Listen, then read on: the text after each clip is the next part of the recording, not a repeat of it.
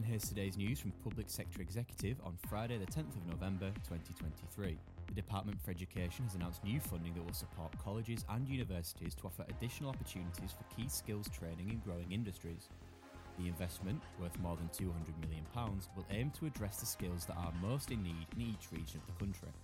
According to new research from London councils, 60,000 Londoners could be made homeless over the next six years if the government doesn't increase the local housing allowance. This comes as the homelessness crisis in the city continues to worsen. And that's the latest. Don't forget to like and subscribe to make sure you receive every new bulletin and check out our website, publicsectorexecutive.com.